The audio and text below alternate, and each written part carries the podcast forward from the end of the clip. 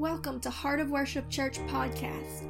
For more podcasts, sermon videos, daily devotions, great new worship music, and more, be sure to download our app by searching Heart of Worship Church in the App Store or Google Play, or visit us online at heartofworshipchurch.com. And I heard a man clothed in linen, which was upon the waters of the river, and he held up his right hand and his left hand unto heaven, and swear by him that liveth for ever, that it shall be for a time, times, and a half a time, and when he shall have accomplished to scatter the power of the holy people, then all of these things shall be finished. And I heard, but I understood not. Then said I, O Lord, what shall be the end of these things? And he said, Go thy way, Daniel, for the words are closed up and sealed till the time of the end. Many shall be purified and made white and tried, but the wicked shall do wickedly, and none of the wicked shall understand, but the wise they shall understand. Daniel chapter 12, verse 7 through 10. This passage is but a part of the prophecies given to Daniel of the coming Antichrist and the end times. Outside of the writings of John of Patmos, which were recorded in the book of Revelations, there is no other man in Scripture that received more revelation about the end times and the Antichrist than Daniel. One reason for this was because that though he may not have fully understood the things he was being told, he was able to relay it correctly because he had a knowledge of this antichrist governmental structure and system, having lived under the rule of Nebuchadnezzar, who was himself a type of antichrist. One of the examples of this can be found in Daniel chapter 3, where Nebuchadnezzar erects an image and decrees that all who do not bow and worship his image will be killed. We see this play out again in the last days under the Antichrist's rule when we read in Revelations chapter 13 verse 15, and he, the Antichrist, had power to give life unto the image of the beast, that the image of the beast should both speak and cause that as many as would not worship the image of the beast should be killed. Now, the Antichrist's image in the last days seems to be a bit more technologically advanced than that of Nebuchadnezzar's, but it is the same premise nonetheless. God had given Daniel a life experience that provided him with a knowing that allowed him to receive these end time prophecies with faith and compassion because he had lived as a captive in Babylon. Yet he had been faithful to his God in the midst of it even in the face of persecution and threat of death. So, having that understanding, let's look again at our opening passage. In the verses leading up to this passage, Daniel had been given great detailed information about the end times. So he asked the angels that spoke with him when all of this would end. They replied, When he, the Antichrist, shall have accomplished to scatter the power of the holy people then all of these things shall be finished.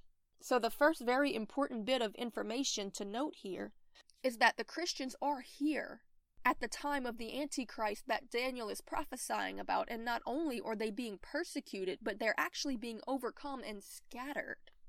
Therefore, as believers, more in the Word of God than in the traditions of men, we have to prepare our hearts, our minds, and our spirits for this to strengthen our resolve and relationship with God, the Holy Spirit, and Jesus, that we might be able to walk as Daniel did with power and boldness through these difficult times. Again, this is confirmed in the book of Revelation when we read in chapter 13, verse 7 And it was given unto him, the Antichrist, power to make war with the saints, which are the Christians, and to overcome them and power was given him over all kindreds and tongues and nation. There will be a time when the spirit of Antichrist, which has been persecuting the church since the resurrection of Jesus, will manifest in a person and a governmental structure that will stand against the saints of God, no matter what tribe, tongue, or nation they're from, and try to scatter them. This message again is also confirmed by Jesus himself when asked about the end times. as well as numerous other verses and passages throughout Scripture. In Matthew 24, Jesus gives a clear account of what will come in the last days and makes it very clear that his people will be here during this great time of trial and tribulation. In Matthew chapter 24, verse 21, it says, For then shall be great tribulation, such as was not since the beginning of the world to this time, no, nor ever shall be and except those days of great tribulation should be shortened, there should be no flesh saved. But for the elect's sake, those days shall be shortened. And of course, we can do a quick study of the word elect through scripture and see that throughout the Old Testament, it is always given as a name or a description of the children of God, the saints, those who hold the testimony of Jesus. So as we read through the scriptures for ourselves, we can see that the Bible makes it abundantly clear that there is coming a great tribulation against the church of God first before the wrath of God ever comes against the world. Though God's wrath will surely come in the end against the ungodly persecutors of his bride.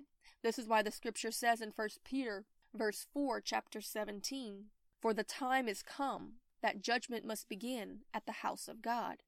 And if it first begin at us, what shall the end be of them that obey not the gospel of God?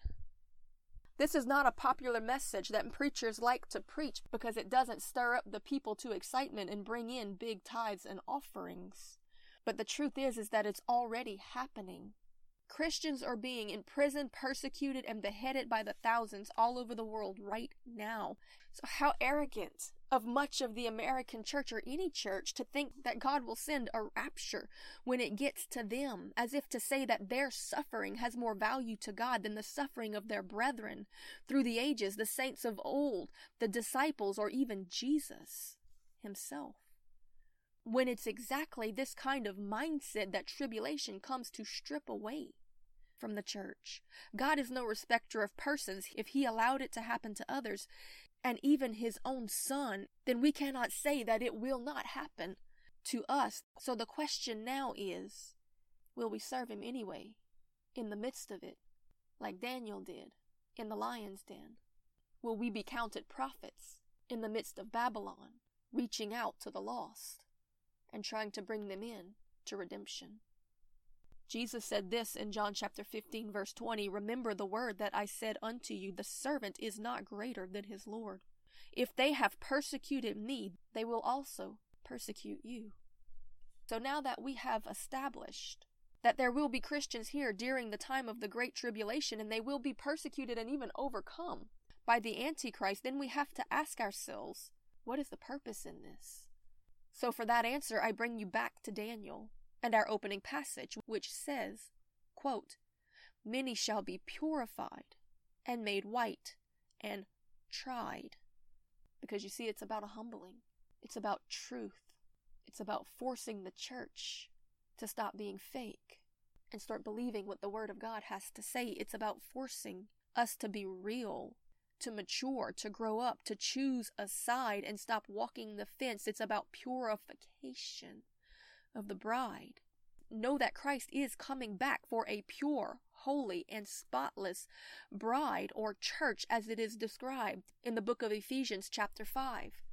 Because the church of today, in general, does not fit that criteria but through the refining and purifying fires of affliction in trial and tribulation, the remnant church that stands true through this persecution to come will be. True repentance comes from a heart of brokenness and desperation. Therefore, tribulation is all about separating the goats from the sheep and clothing the bride of Christ in pure white robes of righteousness. It's about fighting for our first love. It's about compassionately and selflessly helping our brethren in need. It's about exercising our faith, showing our fruits, and being used by God in the face of total opposition. It's about becoming Daniels in the midst of Babylon. Remember, the Lord God Almighty spoke through Daniel and said, Many shall be purified in these times and made white and tried or tested like gold refined in the fire, but the wicked, they shall continue to do wickedly, and none of the wicked will understand what is happening, but the wise, they will understand it. We also read in the book of Revelations in chapter 6, verse 9, that the fifth seal was opened, and then John the Revelator saw under the altars of heaven the souls of them that had been slain for the word of God and for the testimony which they held.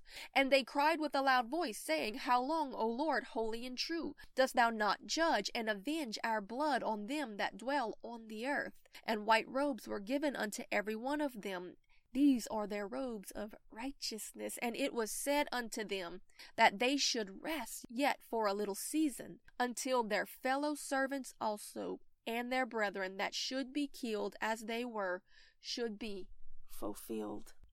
You see, these things have been preached throughout the ages, but it's not been a popular message as of late. So there's a whole generation that has not heard this. And it's very important that we understand it because we've got to ask ourselves today, do we really believe what Jesus said and are we willing to live it?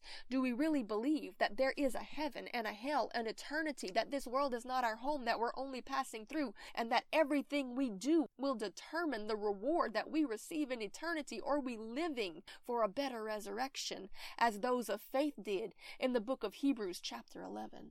Because I want to tell you today that perhaps the greatest revelation that Daniel has afforded us is the one he never spoke of, the one that no one sees, that of the testimony of his life and the revelation that though immensely difficult and even painful, it was possible to maintain his faith and loyalty and obedience to the Lord God Almighty through persecution and tribulation, even in the midst of Babylon. Many today can't keep their faith when things are easy. Will they stand the test? When the enemy rises up against us. Because I want to tell you something, my friend. Jesus said that the kingdom of heaven is like a man who sowed wheat in his field, but his enemy came and sowed tares amongst it. And so, as to not uproot and destroy the young wheat, he said, Let them grow together, and in the end, at the harvest, then we will separate it. The wheat, of course, being the saints, those who received the pure seed of righteousness, the words of Jesus. The tares being those who did not believe him but received the lies of the enemy and became hypocrites, fearful and unbelieving. But it's an interesting thing that he compares the saints to the wheat, which is the second harvest. You see, in Israel, there are these three harvests. The barley harvest comes first. That was represented in Jesus. The Passover bread was made of barley, his body broken for our redemption. But the second harvest that comes after that is the wheat harvest that represents the saints. And when the wheat is fully ripened, it's gathered in, and then the chaff, this worthless paper hull that it is clinging to, which makes it unfit to be made into bread or the body, it is separated from it with a tool called a tribulum. It's where we get our modern word tribulation from. It's a tool that thrashes the wheat. It beats this useless paper hull off of it, which represents, of course, the things of this world pride, lust, selfishness, greed, arrogance, all of those things that pollute and spot the bride. Because Jesus said, I'm coming for a pure and spotless one. And he's not coming until the work is done. Jesus himself says this. In Matthew 24, verse 29, he says, Then immediately after the tribulation of those days shall the sun be darkened, and the moon shall not give her light, and the stars shall fall from heaven, and the powers of the heavens shall be shaken. And then shall appear the sign of the Son of Man in heaven, and then shall the tribes of the earth mourn, and they shall see the Son of Man coming in the clouds of heaven with power and with great glory. And he shall send his angels with a great sound of a trumpet, and they shall gather together his elect from the four winds, from one end of heaven to the other. You see, we can debate all day, but in the end, Jesus himself said when he was coming, he said immediately after the tribulation. Because it is the purpose of tribulation that purifies the wheat. Just like we read in the beginning, that he said through the prophecies of Daniel, that many shall be tried and purified and made white. He's coming back for a pure and spotless bride, tried in the fires of affliction, because only those who truly love him will stand with him through it. In the next chapter, in Matthew 25, verse 31, we read this When the Son of Man shall come in his glory, and all the holy angels with him, then shall he sit upon the throne of his glory. And before him shall he gather all nations, and he shall separate them one from another, as a shepherd divideth the sheep from the goats. And he shall set the sheep on his right hand, but the goats he shall set on his left. Then shall the king say unto them on his right hand, Come, ye blessed of my Father, inherit the kingdom prepared for you from the foundation of the world. In verse 41, he says, Then shall he say unto them that are on his left hand, which are the goats, Depart from me, ye cursed, into everlasting fire, prepared for the devil and his angels. You see, the purpose is a sifting, a separating, a testing a purification. And we will close with this in Revelations chapter 20, verse 4. In the vision he saw thrones, and they that sat upon them, and judgment was given unto them, he said. And I saw the souls of them that had been beheaded for the witness of Jesus, and for the word of God, and which had not worshipped the beast. This thing that was set up by this Antichrist system that had implemented this mark that we read about in the book of Revelations that says no man can buy, sell, or trade unless they receive this thing in their hand or in their forehead that would allow them to be let back in to the world system, the economy, the marketing, by selling and trading. They would not be allowed to be let back into the system unless they receive this thing in their hand or their forehead. But he says many that did not comply with it because the scripture says not to, they were persecuted.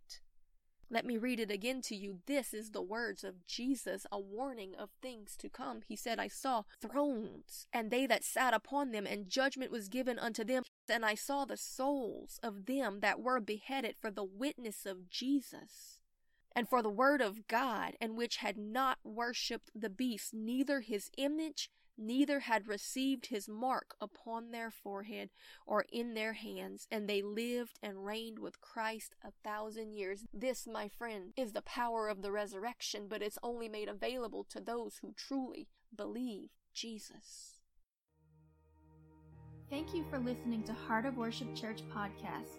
For more podcasts, sermon videos, daily devotions, great new worship music, and more, be sure to download our app by searching Heart of Worship Church in the App Store or Google Play, or visit us online at heartofworshipchurch.com.